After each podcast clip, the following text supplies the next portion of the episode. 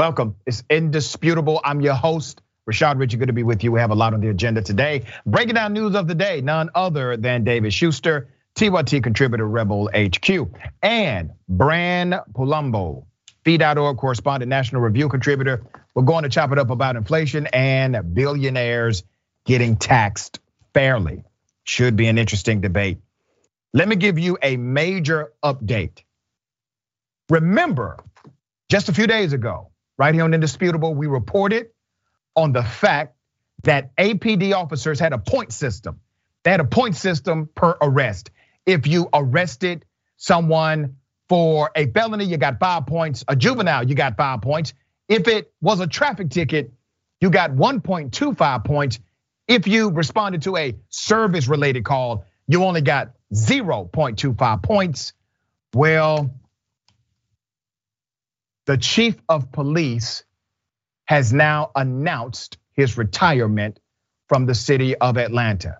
I'm going to give you some background to this story that's quite significant. Let me first start with a note from the Street Groomers of Georgia, an organization that is a well-respected advocacy group. They said, and I quote, "Atlanta police targeting and arresting citizens based on the point system is inhumane and unjust. Since this story broke, we have been hearing the outrage from community residents. We are thankful that Dr. Rashad Richey brought this story to the masses. So many viewers and listeners reached out to our city officials to express their disdain. Just 2 days after this story got our attention, the Atlanta police chief announced his retirement. City officials are telling us that the policing by points program will be no more. This is a step in the right direction. We will continue to monitor this situation and provide updates to the community." Now, I received a call when this first happened, when the story broke. I got a call that evening off record from one of Mayor Andre Dickens' staff members. I will not reveal the name because the phone call was made in confidence. Here's the mayor of Atlanta. He's new. He's only been there for roughly 100 days.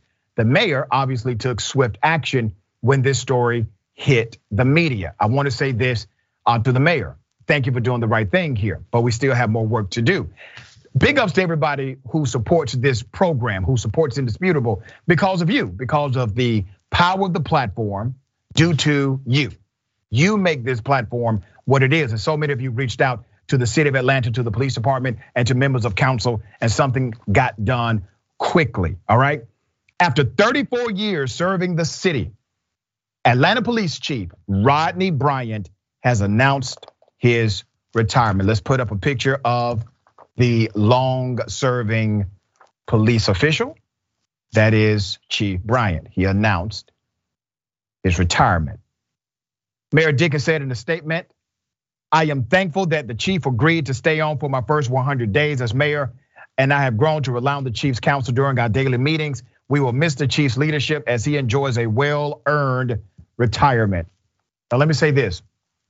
According to individuals that have insight directly connected to the administration, they were already considering having this chief retire. That was a consideration.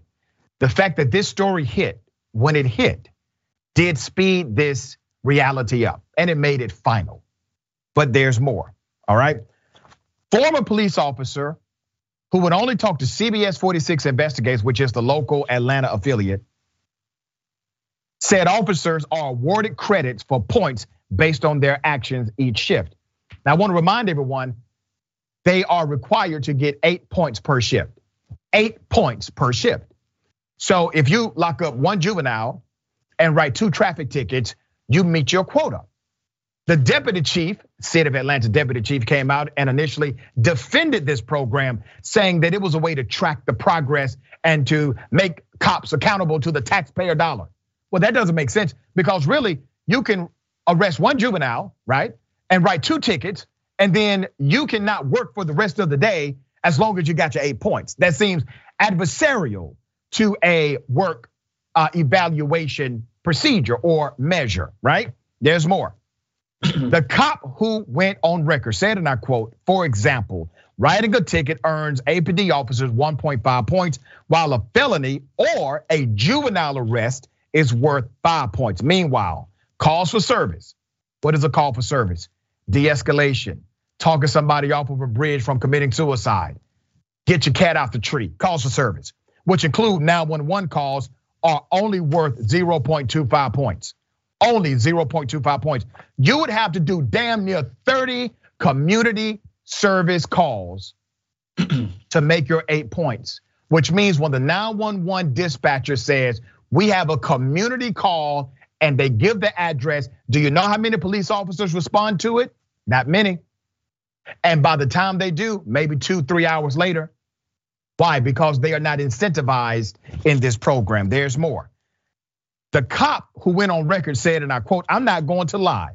If I think the person has the finances to pay for it, I will stack those tickets, the former APD officer said. This officer was with the department for 20 years. I found out more information.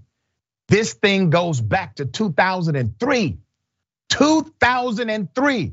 Milwaukee police said they've never done it. Baltimore police went on record and said they haven't done this. So many police agencies across the country contacted by me and other news outlets said this is not a program we have ever done. There's more. Does this system encourage officers to do police work that earns them more points? Polanski asked. That is the investigative reporter. The cop responded, oh yeah, absolutely, because I might decide to sit somewhere in the cut and wait for somebody to glide through stop signs, especially a stop sign that I know people are definitely going to miss. I will sit there for my points, the former officer told the reporter. There was another officer who sent a message directly and had this to say. I was an Atlanta police officer assigned to Zone 1 and oversaw juvenile crimes. We had to make at least one arrest per week of a juvenile, no matter what. Another APD officer called my radio show today, the Rashad Richey Morning Show. He said, and I quote, not only did APD command staff punish us for not obtaining the 8 points per shift, they would take away our days off. I found something else. I found a story on WSB TV News in 2013, attorneys representing a woman who was suing the Atlanta police in 2013 over mistaken identity, say they uncovered evidence of a dangerous quota system. The attorneys got wind of a quota system. They uncovered the evidence in 2013. My sources tell me this traces all the way back to 2003. They got caught in 2013. What happened? One of the three officers who said there was an arrest quota system. You had a whistleblower. He said there was an arrest quota system, was fired over allegations that he was not truthful. Not over failure to meet quotas. The office provided a recent sworn statement from the officer suggesting officers were even encouraged to exceed quotas with the promise of pizza and movies at headquarters on occasion. So what were the penalties? According to multiple police officers, the penalties were this. You got assignments that were not desirable. You could not take your days off. You also, if you did these points, you got publicly praised, you got promoted to command staff, you got more money, you got to do overtime, and you got popcorn and pizza. Okay, all right? Since 2003, this has been happening, according to multiple cops who went on record with me today. They want to remain anonymous because they're afraid of their coworkers. They're afraid of the police. And so they don't want you to know that they're talking about police. Well, as it stands today, according to street groomers and multiple officials that have spoken out about this, this policing by point system will be no more. David, thoughts? First of all, congratulations. And obviously, we got to wait and make sure that they actually follow through. That's right. But congratulations to you, Dr. Richey, on exposing this. This is. I mean, look, this is the policing by quota system is abhorrent. And I understand. I understand that where you have a job where police, I suppose, could be very lazy, or they could sleep on the job, or they could not be very efficient, or they could use their discretion in ways that are not productive. You want to incentivize them to actually catch the lawbreakers, to catch the bad guys, but also you want to incentivize them to help the community. way. And this quota system wasn't doing it. What they should have done years ago, they could have gone to some human resource expert and said, how do we do this? How do other police departments incentivize the right behavior that helps the community? And the fact that Atlanta hasn't been able to do this for so long is very shocking, but I'm relieved that the reporting on all of this is finally starting to change things. You know, very well said. And I spoke with one Atlanta police officer earlier this morning, and it was so fascinating. I said, why is it that other police departments don't do this, but Atlanta feels like they have to? And he said it's just antiquated. It's something that's a relic from the past that individuals have not reformed for today. He also added a personal situation that impacted him greatly. There was a woman, he called her a remarkable police officer. Within a 90-day period, she saved the life of two people. One of them made the news. She was able to successfully talk someone out of committing suicide. One was so high profile, it was on a bridge in Atlanta and it made the local news. That officer was fired because those types of interactions only awarded her 0.25 points. She saved a life twice within a span of 90 days. It took her all day, as you can imagine, to negotiate this person from killing themselves. So she goes back to the department, logs in her quota, her point system. She's at 0.25. Well, she ends up being fired that year for not making her point quota, according to this particular officer. And he said they've been telling command staff that this is egregious for a long time. Now it's up in the public.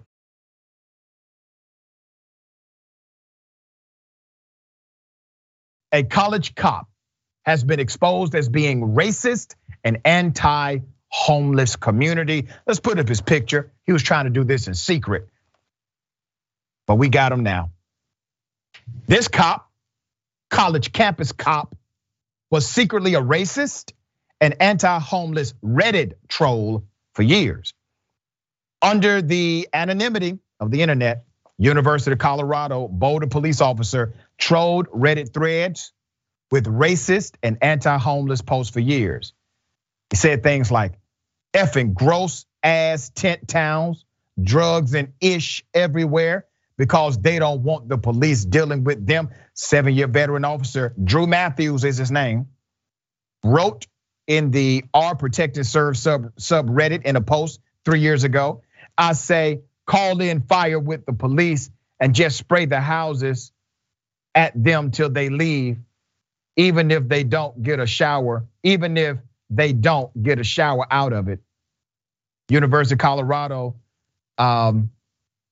officer Drew Matthews wrote that. Let's put his picture up one more time. Okay, there he is. All right. But now, a Boulder-based pro-housing community group confirmed who was behind the offense, the offensive post.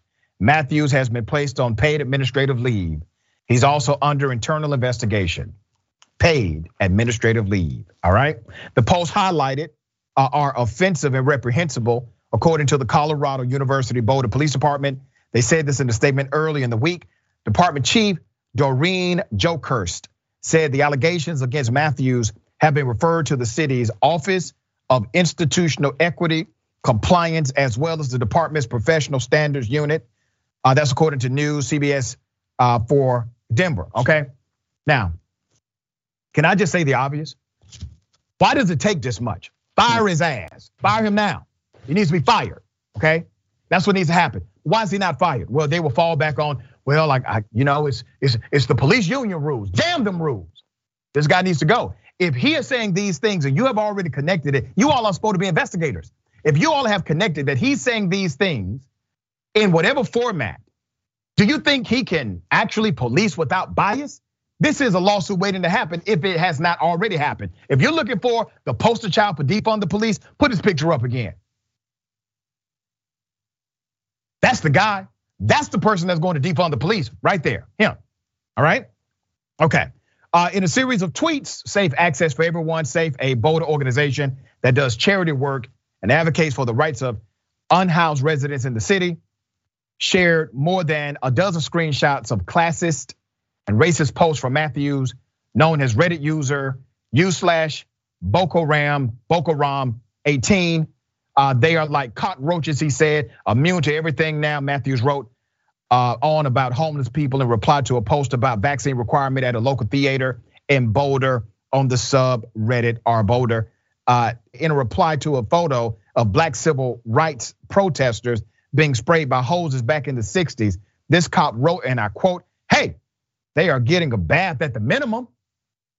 Okay, now I know some people will push back on this commentary when we post it on Facebook Watch and YouTube, and they will say things like, "Well, Doc, he's protected by the freedom of speech." He is protected by the freedom of speech, which means he can say whatever the hell he wants to say without being arrested for it, okay? But as far as him holding a position of public trust, he signed a contract that's basically a morals clause, and it is enforceable. And that morals clause, when you become a police officer, says these things you will not do. You will not do these things that obviously bring up reputation issues for you and the department. Cops can be fired for these things. That has been upheld by the United States Supreme Court. All right, David, thoughts on this? This guy is clearly not only just a racist and homophobe, but he's also a coward. If he thinks he's so tough, why was he hiding behind some anonymous name or name that he thought would shield him? He should have just put out his own name. He should have said Drew and put it out there for everybody to see, this is how I feel, and then he could defend himself. But the idea that he could somehow think he would get away with this and that he's still being paid while this is investigating, you're absolutely right. Law enforcement, all sorts of people have clauses that suggest what you can and cannot do on social media. Reddit is part of social media. Just the fact that he was on there expressing hateful opinions, that should be enough to get him fired immediately. The foot dragging, to me, is beyond shocking. Yeah, it is insane. I do believe that if or when they look at this guy's record, they're going to see that he has race-based assaults, allegations, etc. There's going to be bias in his policing. Now, when they find that, they should arrest him. They should arrest him for any falsification on the police report. They should arrest him for any kind of violence against any person he was prejudiced against. They should arrest him for anything he has done to a homeless person that was outside of the bounds of civility. They should, but they won't. They won't. And let us not forget, this is a cop who has charge over a college campus. These are young people. This is not the person you want around your young person, all right? This is not the guy. Okay, a mother claims that a daycare ripped out her child's hair. Let's do it this way. I wanna put up a picture of the child's hair first, the multiple pictures we have, all right? I want you to look at that, okay? I want you to look at that, right? Now let's put up a picture of the mother who's obviously upset. She should be. This is in Duluth, Georgia. A mother in Duluth is accusing employees at her child's former daycare of ripping the braids out of this 2-year-old off of her head. The mother, let's keep her picture up. Her name is Kaylin Brown. Ms. Brown says she was shocked and angered when she picked up her daughter and saw a bald patch in the back of her head on top of the hair beads she came to school with removed. They were removed, all right? She said the story she was told by daycare officials did not add up. According to daycare officials, it all started with another student ripping the toddler's beads out. The statement, however, from Creekstone Daycare Academy said they did notify her about the March 28th incident and asked her not to put beads in her daughter's hair for safety reasons. Brown said because they showed no policy against beads, she continued to put them in her child's hair.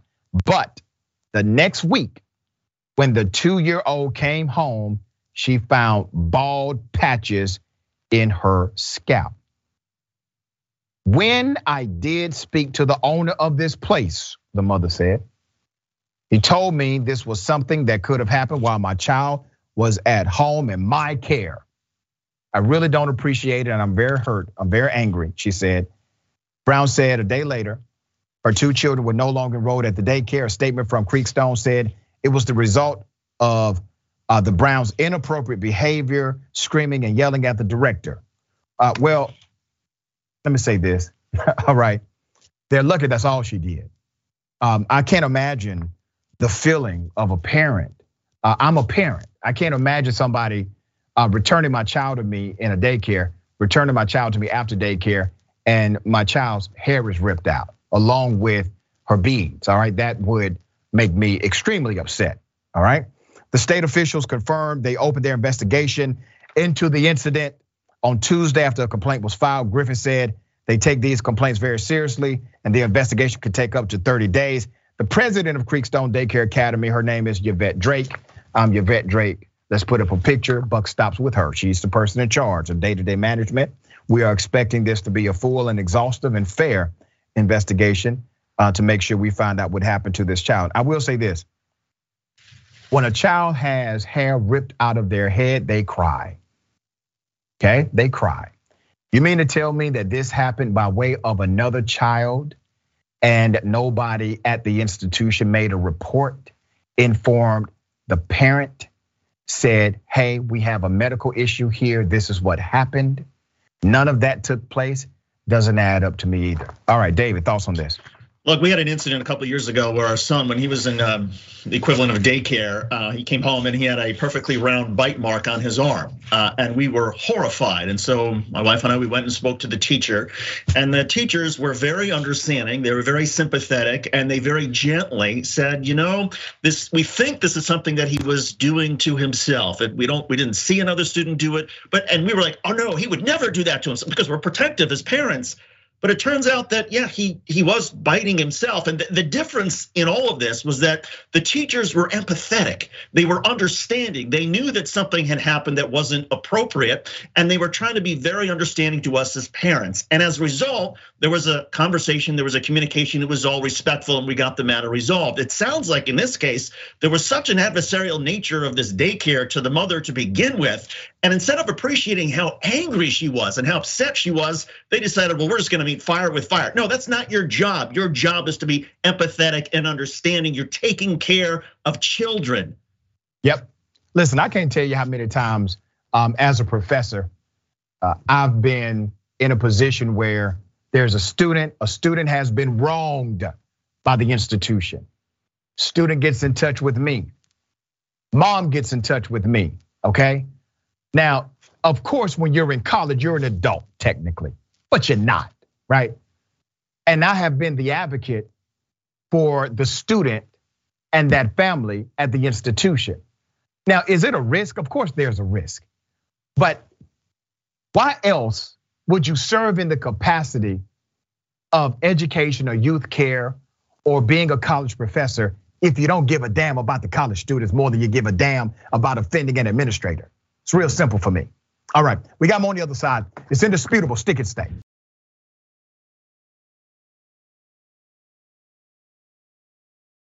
All right, we got a lot of show left. Let's just get to it.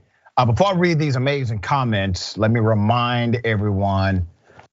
Okay, very excited, right? Dragon Squad, good news for you. Damage Report, nominated for a Webby Award in the video news and politics category. Be sure to head over to tyt.com/vote or vote.webbyawards.com.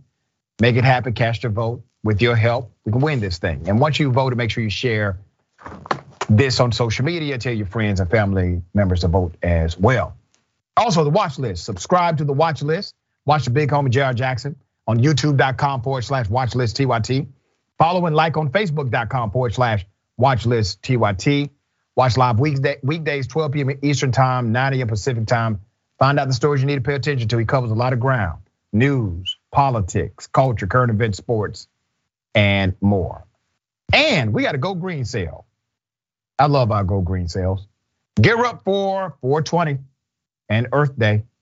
Shop TYT. Take 20% off site-wide, including your favorite indisputable merchandise.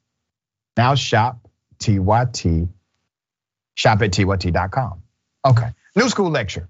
We got a lecture series, very excited about this. In partnership with the Institute on Race, Power and Political Economy at the New School, TYT is excited to announce a brand new lecture series on TOT.com called Visions of a Post Neoliberal Future. You got expert leaders, policymakers, journalists, activists as your professor. You'll learn how you can help build a future economic system that is inclusive, engaging, equal, and progressive. Already, episodes 1 through 3 out there now. Go to tyt.com/shows/new-school. Episode 4 is coming on Friday. All right, Friday. Let me read some of these comments. V says, Dr. Richey, why is that deputy chief that defended the ATL system still there? It's good question. Also, even though the NYPD told you that they don't do this point system, there is an ongoing lawsuit by black officers against the NYPD suing them due to their quota system. They said they were encouraged to go after brown and black people more. Check on it. I'm familiar with that lawsuit. I think it is happening. It's just not programmatic, as far as policy, but it's a culture, and that culture eats policy alive every day. Lynn, freedom of speech does that mean freedom of consequences because of your speech? That's right. Latif says, showing somebody birthday love to one of our dearest members, Gaddy, happy birthday. Gabby, happy birthday. Happy birthday, Gabby. Mr. Shadow, this tactic of sitting at a spot where the cops know people can't see and will most likely blow through is a huge safety hazard. I wonder if Georgia DOT knows about it and are ignoring it. Of course they're ignoring it. Okay. Good job, Dr. Richey. I'm shocked but very happy that public outcry actually changed the system for the better. We're gonna stay on top of it, all right? Travis C, why do so many people apparently think that black people's bodies are theirs to abuse? Yep. Robert 1007. Robert, is it 1007? Yeah. Dr. Richey and all of us helping make change. I love it, that's right. And I gotta give a big shout out to you, to this production team. It's a team effort, right? It's a team effort to get things done. All right, one more. You can tell me, Jess, breaks my heart even imagining this baby cry. Breaks my heart too. All right. Ladies and gentlemen, I wish a Karen would. You wanna call the police on them for having a barbecue on a Sunday? I feel great, back off! I'm going to tell them there's an African American man threatening my life.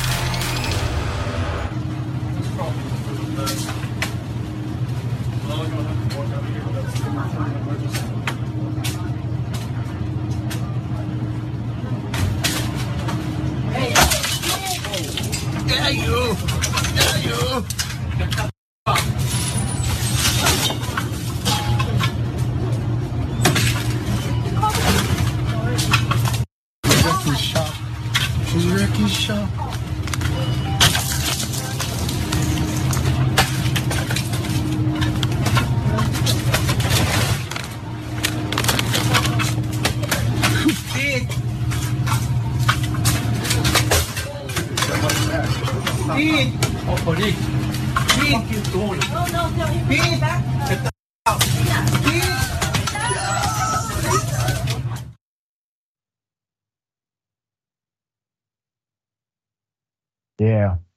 Yeah, she messed around and found out. It's unfortunate. Now, I don't condone violence, okay? But damn, that Karenicity was on a whole nother level. I mean, she was throwing cards and then she graduated to other items. David, the shopkeeper, okay? He does have a responsibility to keep people safe inside of that store. It seemed as if this Karen was not going to listen to reason.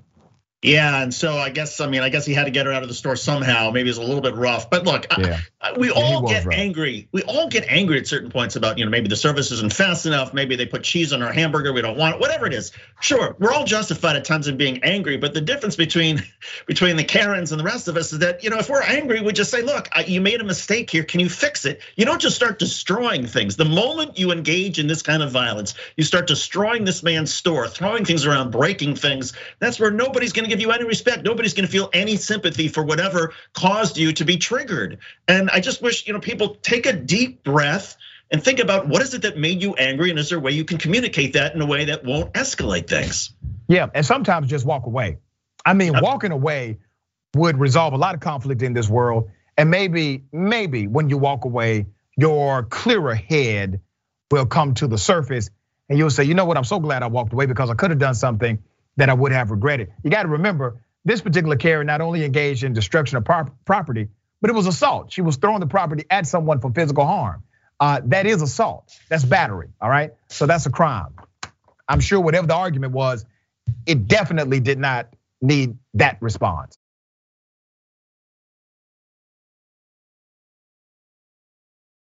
A police officer punches a protester at a Black Lives Matter protest. Here's a video. Get out of my kid's face. Get out of my kid's face. Get out of my kid's face. Just like you touching me. No, you're not. I didn't do that.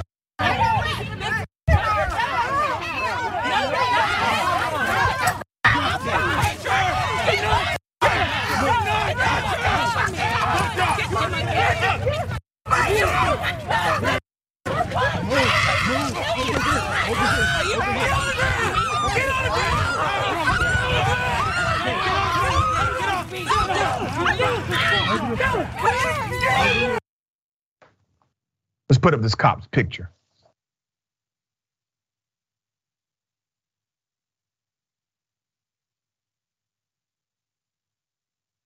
Coward.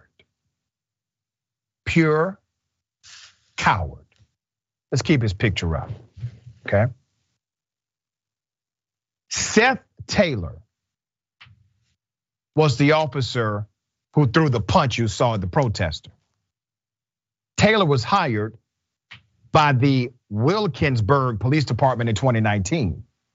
The Pittsburgh Institute for Nonprofit Journalism reports that while ticketing abandoned cars in Wilkinsburg in 2017, Duncan shot a man he had found sleeping in his car after their interaction escalated, okay? The protester who was struck was identified as Vuestro Merced and has been released from police custody according to a Twitter post, all right? Now I wanna say this.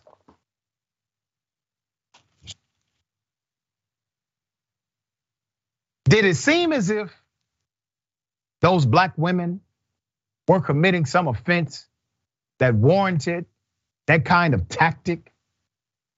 I mean, when are we going to say, as human beings, we won't tolerate this kind of treatment? The police are for emergencies. What emergency did you see? What emergency did you see? How did that action by that cop enhance public safety? Who did that cop protect? Or was the cop the aggressor? Was the cop the one who was committing a crime? Do we need protection from the police in our public safety conversation? Let's put up the tweet, Miracle Esquire MSW. They are out and safe with the community. You can support them via Cash App. The Cash App is listed there, okay? The protest was held to demand justice for Jim Rogers. The Pittsburgh man tased several times by city officers until he died. The city of Pittsburgh announced on March 23rd that it planned to terminate 5 of the 8 officers involved in Mr. Rogers' death, but said that 3 of the officers would remain at their job. Prior to the assault, Rogers' niece was attempting to speak at the protest. This is her trying to speak. It's a protest. It's a peaceful protest, okay? Walking side by side with protesters, the family of Jim Rogers expressed their concern about police brutality and asked for police accountability. The crowd, while small, marched several miles with the police escort until they reached Wilkinsburg. At that point, a protester shared with 11 News that they were met by several police departments, including Wilkinsburg, Swasville, Edgewood, and Church Hill. They're already coordinated. Wilkinsburg police told the crowd to keep it moving or be arrested. And minutes later, that's when the assault took place. So you see what happened here, right? They're protesting, they're marching, they're doing what they can do to bring attention to a death in their community.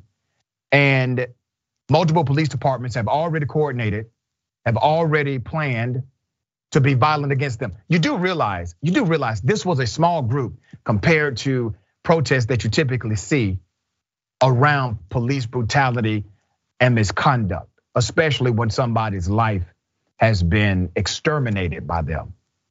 This was their response. Wilkinsburg mayor offered this statement. Let me read it in full. This is part of the statement. The footage being shared shows what we do not want to see or experience when a community is expressing its hurt over police sanctioned violence. I've been in touch with the police chief, and our officers' body cameras were on, which will be used to investigate next steps. Okay, all right. Some heads need to roll here. Uncalled for. This group obviously posed no actual threat to anybody. We talk reform. Once again, we got to talk replacement. New cops are needed, all right? Better cops are needed. David, thoughts on this? Well, looking at the video, it's not just, and looking at the full video, it's not just the officer who threw the punch. There was a commanding officer who first arrived on the scene, and his way of trying to get people away from that intersection was to say, oh, there's a demolition of a building that is underway. Yep. And everybody could turn and see that the people who were engaged in the demolition were eating their lunch. They were on their lunch break. And so they were immediately enraged, and it seemed to the demonstrators, no, this is just the police messing with us. And then the officer gets out and gets in their faces and says, you better leave right now, and orders things. And he escalates instead of de-escalating, and then the officer comes around. When there's a scuffle, there's a punch. So again, it's clear that there are several officers here who need to be disciplined. Perhaps one needs to be fired for throwing the punch. And at a certain point, the officers have to realize it's not a good look when you have a peaceful demonstration against police brutality to engage in police brutality. Yep.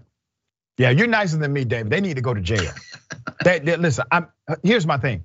And this is why I say that people sometimes, they think I'm too hard on cops. Here's why I'm hard on cops.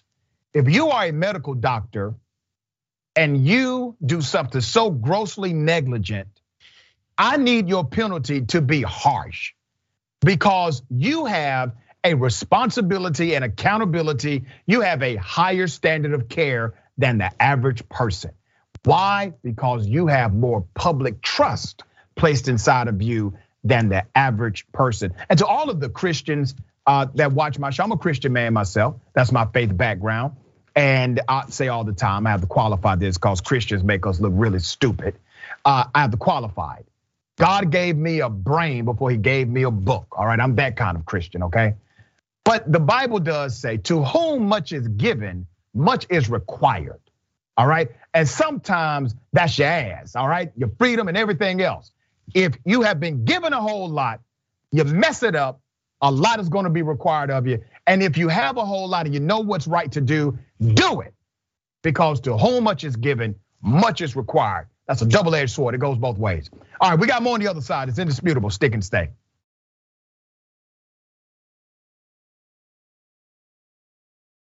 All right, welcome back. We got a lot of show left. Let me read some of these amazing comments and then we will continue. Okay, what we got?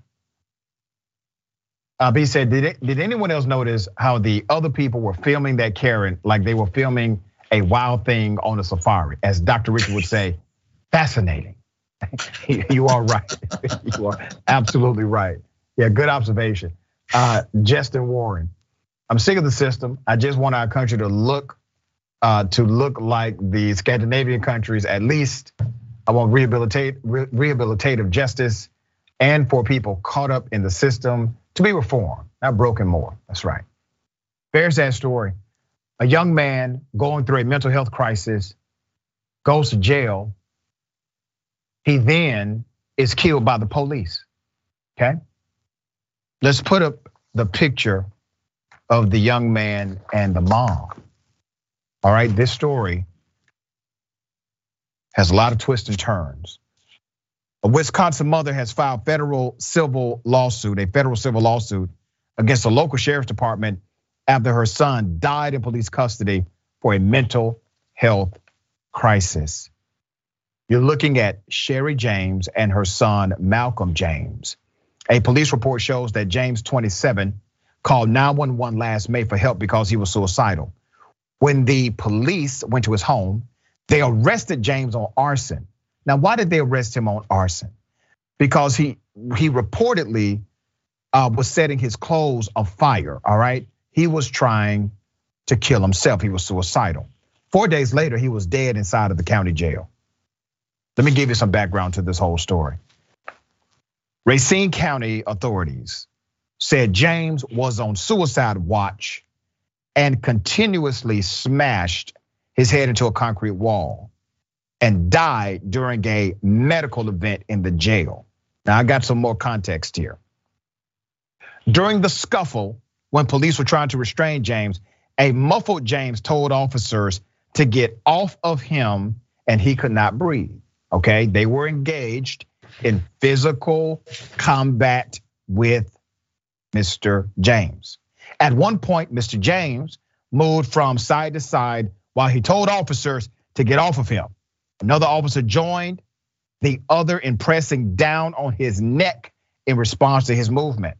A total of 7 others surrounded James while his neck was restrained for 3 minutes and 6 seconds.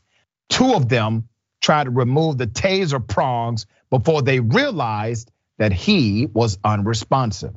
Court documents and video show. The video shows James' body was limp when the officers released the hold on his neck. Why are you even using a taser for a mentally ill individual? Where's your humanity? Where's your decency? If somebody tells you they cannot breathe, breathing is important. Why did not one cop, not one, say, let's ease up a little here, okay? Not one. There's more. His autopsy shows he died of asphyxia. No charges have been filed against the officers involved in his death. No surprise there, right? Let me go over the 5 correctional officers who did this. Christian Brindis, Josu Davalos, Justin Gudes, Jonathan Koski, and Michael Sulis. And 1 sergeant, Justin Brands. Now remember, the sergeant is the person in charge of the Racine County Sheriff's Office. Remain on paid administrative leave. Crystal Christensen, a nurse contracted by the county jail, had her security revoked soon after James' death, an action that essentially terminated her employment. So they're making responses as if obviously something went horribly wrong here, right? You got people being fired. You got the command staff member on administrative leave. You have the other officers that are involved. They are no longer at the department per suspension. His autopsy shows he did die because he couldn't breathe, just like he said. He said, I can't breathe. Autopsy confirmed it. No charges have been filed against the officers. Malcolm's mother, Sherry James, is suing the county sheriff's department, which runs the jail, the deputies, and the nurse involved. They are in charge. That sheriff's office is in charge of all of those entities. And the company from where the nurse was outsourced for $20 million. This was a major contract. Let's put up a picture of the sheriff. Christopher Schmalling, all right? That's the sheriff. He's the guy in charge. Buck stops with him. Now, where are we at on this case? Okay. Not a whole lot of movement. Not a whole lot of movement. So we're going to try to change that. Remember, they've already arrested a man who tried to kill himself, who should be under a mental health provider rather than the county jail system. But if he's inside of the county jail system then has an actual responsibility to provide medical care, appropriate, proper medical care, even if it's healthcare, But once again, I'm sure the policy is right on paper. I'm sure on paper, they have this policy that says, when this happens, here's the protocol you have to follow. But do you think they followed the protocol? Of course, they did not follow the protocol. They did not follow the protocol and somebody is now dead. That is likely the reason why the contracted nurse was fired. That's likely the reason, because protocol did not or was not followed. But here's the other side. When you don't follow protocol and somebody dies, people have to be held accountable to that. There has to be a real penalty for that. And the only time that doesn't happen, David, is when you don't value the life that has been exterminated because of your lack of following the policy. Yeah, look, courage for Mrs. Cheryl James. I mean, I salute her courage and trying to hold everybody accountable in the system. And you know, I've been to Wisconsin a fair number of times, and this is another case where the people of Wisconsin are a lot better than the police who represent them. Because I know most people in Wisconsin, in the Midwest for that matter, if they had heard of somebody who was suicidal, who was setting themselves on fire, cutting themselves, or whatever he was doing, they would volunteer. They would drop what they're doing, go over and say, "What can I do to help? Can I give you a hug? Can I help you? Can I escort you to some mental health?" And I know a lot of people, if they had been responsible for taking this gentleman after he'd been taken to some sort of institution, instead of putting him on a suicide watch and somehow trying to keep him from banging his head, they would have put him in either a padded cell. Again, people would have gone out of their way to help him, to show some compassion. Instead, I'm gonna bet these were white police officers. They didn't care because this was a young black man who wanted to kill himself. And so they're just like out there, they're troubled by this. And instead of showing compassion and any empathy, they are heartless. And that is not how most people in Wisconsin or the rest of the United States operate. And that is why police are such a problem across the United States. Yeah, just imagine that, brother. Just imagine your son is suicidal, police come, okay, he gets arrested. As a parent, you're saying, you know, not the best, but at least my son is safe, right? They will at least make sure he doesn't kill himself. And then they end up killing your son. They end up killing your suicidal son that you were trying to save.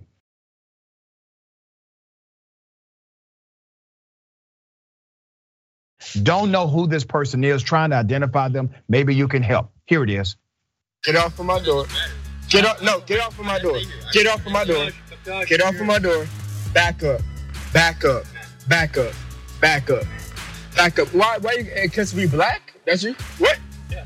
Because we black. Because you don't fit in the neighborhood, that's why. I mean, you see this? You see this? It's all black people, pretty much. So if I see somebody that's black, you say about black. Let me say, if you see somebody black, you're gonna question them. You're gonna question them, and you gonna open my door. Let me say this: if I was a crazy dude, if I was crazy, something would have happened to your old ass. No. You listen to me. Listen to me. If I was crazy, I'd shoot you. Oh, you would shoot me. You. Clearly, this person is related to Mitch McConnell. The insanity of this interaction shows the reality of America. Do you know how many people hold the sentiment of that bigoted white male? Many, many do. And if he had a gun on him, this probably would have ended horribly, but he did not have his gun, thankfully. David, thoughts? Look, we should be embracing the diversity, and I would be, thrilled if more minorities moved into my neighborhood. And the idea that there might be somebody in this neighborhood would say, no, we don't want people who look different. You don't look like you belong here. That is an embarrassment. That is a shame to anybody who's civilized, who has an ounce of humanity. And at a certain point, I hate to say it, maybe that's a generational thing with some people. Eventually they're gonna die off, and I just pray that the next generation and subsequent generations are more open-minded and realize, you know what? By having people who are different than each of us, we are all better. We're not worse. Yeah, and that's the thing, right, brother? That we talk about our strength being in our diversity, that our strength is connected to our ability to come together because of commonality. But at the same time, we are deeply, as a nation, we are deeply defined by these racist individuals, as a nation. Yeah. And so the country is in a crossroad right now. There's a fork in the road. And I'm not sure exactly which direction this country is going to go in. But I can tell you this, brother, I'm going to fight tooth and nail with every bit of sweat, strength and blood I have in me to make sure this country goes in the right direction, not just for me and the current generation, but for my children and my children's children. They must inherit a better America than we have right now. All right, for my linear audience, that concludes the show. We're going to continue with our streaming audience. Hop on. Remember, take care of yourself, take care of each other, take care of the planet. Remember, the truth is always indisputable.